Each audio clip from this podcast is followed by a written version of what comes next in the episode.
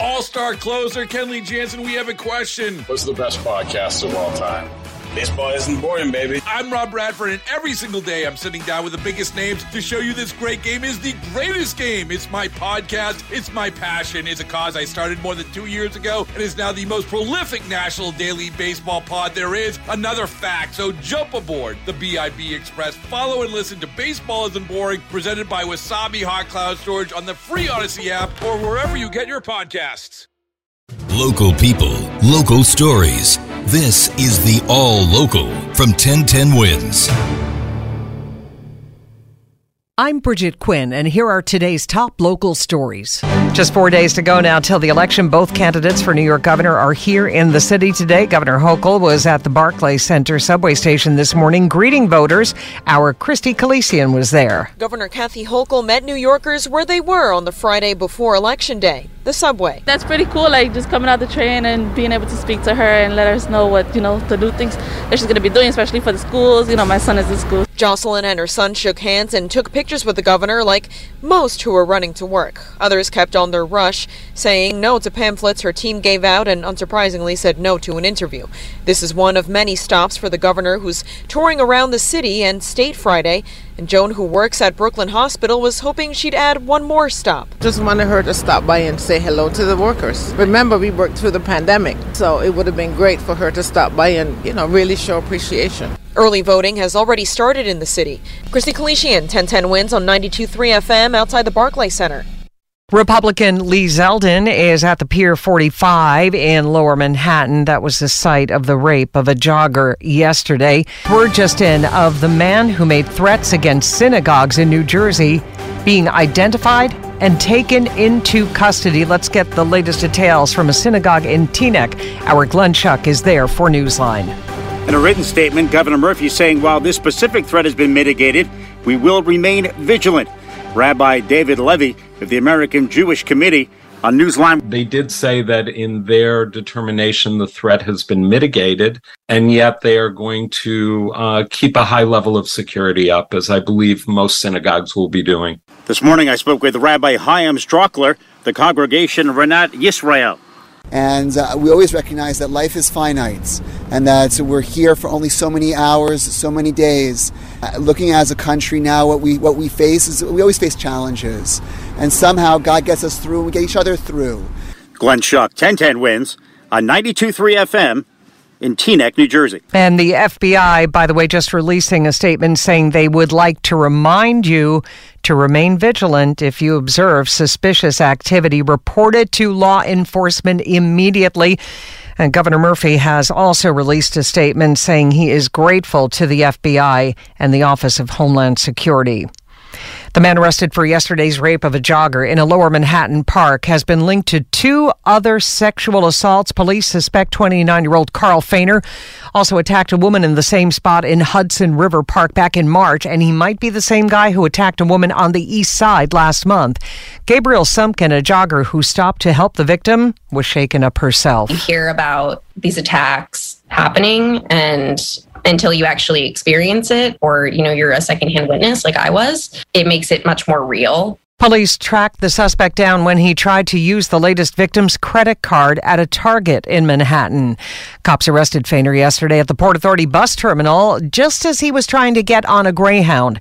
The 43 year old victim in yesterday's attack is still in the hospital in stable condition. A deadly shooting in the lobby of a building in Brooklyn, but what's unusual is this man was masked and armed. Police found him with gunshot wounds to his torso last night just after 10:30. The 29-year-old was wearing a mask, armed with a 9 millimeter in the lobby of the apartment building he lived in, Ocean Parkway near Avenue P. He was rushed over to Maimonides Medical Center but did not make it. Four suspects are on the loose.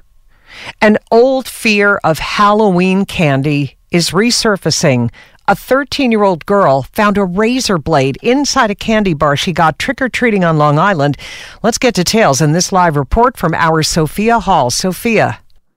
And you know, no trick or treat fun and games for a 13 year old Setauket girl. Like you said, police say after going door to door on Halloween, she traded candy with other students at PJ Gelinas Junior High School and inside a Three Musketeers bar the teenager found a razor blade. The girl, luckily, was not injured. And I asked police, and they have not heard of an incident like this in a very long time.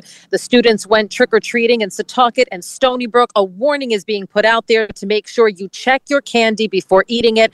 How did this girl notice it? Well, she noticed that the bar looked a little bit larger than it should, so she broke the bar in half, and that's when she found the razor blade. And Sophia, what are police telling parents to do now? Police are telling parents check every candy. Uh, look inside. If something doesn't feel right or look right, open it up and make sure it's okay, especially in the Setauket and Stony Brook area. They're also looking for other victims out there because there could be another, you know, teenager or child who got a similar candy bar with a razor blade in it. All right, definitely a time to be careful. Sophia Hall for us live from Long Island. Sophia, we thank you. Fire inspectors have now determined what caused a deadly fire in the Bronx last weekend. The marshals say the deadly blaze was started by a damaged power strip in the home. Three children and one adult were killed in the fire on Quimby and Castle Hill Avenue 6 a.m. Sunday morning all four members of one family a 22 year old man, his 10 month old baby girl, and his two kid brothers, ages 12 and 10. Today marks six years since Sergeant Paul Tuozzolo was killed in the Bronx in the line of duty. This morning, Police Commissioner Sewell and Mayor Adams went to the 43rd Precinct to honor the sergeant and promote two officers for their work that day. Let's get details for Newsline from our Darius Radzius. It was a bittersweet, emotional promotion of two officers here at the 43rd Precinct. Police Commissioner Keechant Sewell presented Elwin Martinez his new shield. Today, you are being promoted detective specialist. Followed by Arvid Flores, now Sergeant Supervisor Detective Squad, both credited for ending a gun battle in 2016 with a man who was holding his estranged wife and son hostage. The suspect opened fire on police, killing Sergeant Tuozzolo. Martinez, then a police recruit, shot the suspect dead. Every single day, we are asked to do what others will not. That is true today as it was true six years ago today. Darius Radzius 1010 wins on 92.3 FM in the Bronx. Thanks for listening to the All Local from 1010 Wins. And for the latest news, traffic, and weather, tune to 1010 Wins, visit 1010wins.com, or download the Audacy app to take us wherever you go.